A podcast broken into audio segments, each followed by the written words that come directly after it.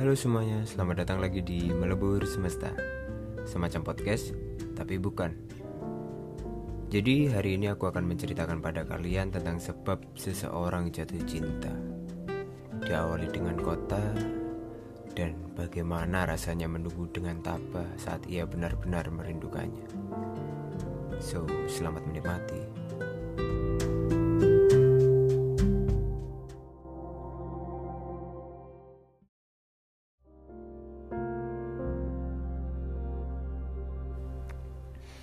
Sebab katanya Malang adalah kota kasih sayang. Entah kata siapa, aku hanya mengada-ngada. Lalu bagaimana dengan kota-kota lainnya? Apakah semua kasih sayang berkiblat pada kota Malang? Tapi aku harap begitu. Dan pada detik ini, aku yakin bahwa kamu akan kembali dengan membawa kasih sayang sangat berat untuk kota ini. Saking beratnya, kopermu sampai tak cukup untuk menyimpan. Keretamu akan melaju lambat hanya sampai 70 km per jam dan itu pun mesin sudah sangat panas hanya karena kasih sayangmu itu. Aku titip pesan. Jangan sampai kamu naik transportasi lainnya. Hanya kereta yang sanggup membawa segunung rindumu itu. Sedang aku di sini mulai menabung rindu pada bank kasih sayang. Di sana tidak menerima hutang piutang atas rindu dan hanya bisa diambil saat sang kekasih datang. Suatu hari saat aku menabung rindu, pernah sekali aku bertemu seseorang yang sudah berjenggot dengan rambut yang hampir semuanya putih. Ia mau menyetor rindu banyak sekali, mungkin sampai miliaran atau bahkan triliunan. Aku bertanya, "Permisi, Pak. Bagaimana bisa bapak menabung rindu sebanyak itu? Si bapak menjawab, Iya nak, aku, aku sedang dan masih menanti seseorang sampai hampir 20 tahun. Aku keheranan. Bagaimana bisa sampai selama itu? Apakah bapak tidak pernah menemuinya? Katanya, bukannya bapak takut untuk menemui hanya saja saya takut melihat mimik wajahnya saat saling tatap nanti.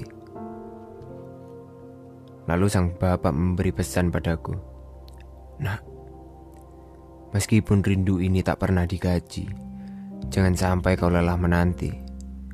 Karena rindu adalah rasa yang paling terus terang.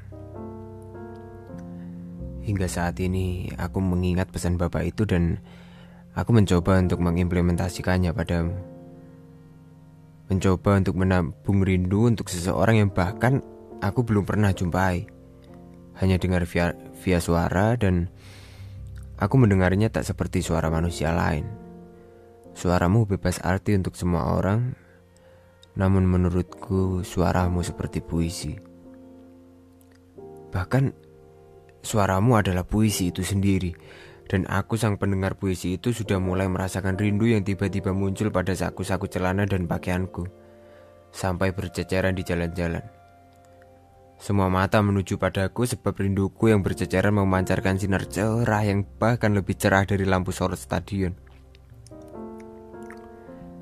Saking banyaknya yang berceceran, aku pun beranjak pergi dari kafe itu dan berkendara sekencang-kencangnya.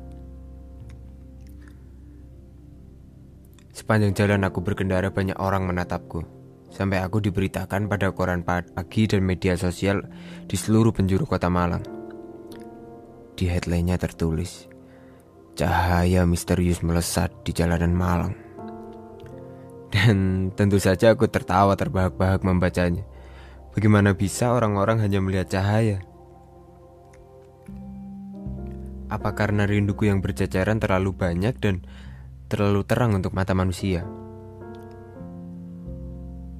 Lucu juga hanya karena aku mendengar suaramu, rinduku sampai bertumpah ruah di sepanjang jalan.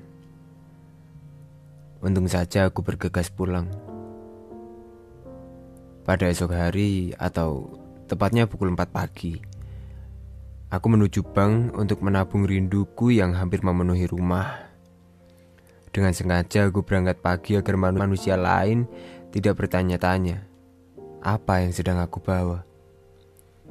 Sesampai di sana, seorang teller terkejut melihatku yang membawa rindu sebanyak itu yang bahkan tak pernah sekalipun aku menabung di sana. Sampai saat ini aku rutin menabung. Setiap jam, bahkan waktu luangku hanya kuhabiskan untuk menabung rindu. Karena aku takut rinduku berceceran dan manusia di sekitarku terheran-heran. Semoga rinduku suatu hari nanti atau suatu saat nanti tergaji dan tak terbengkalai seperti bapak yang pernah aku temui sebelumnya. Pertanyaanku, kapan kau bergegas datang ke kota Malang? Aku sudah mempunyai banyak rindu untukmu. Mungkin kau tak mempunyai hal yang sama, tapi seenggaknya datang agar rinduku bisa tergaji. Dan kau seorang yang menerima rindu yang kusimpan.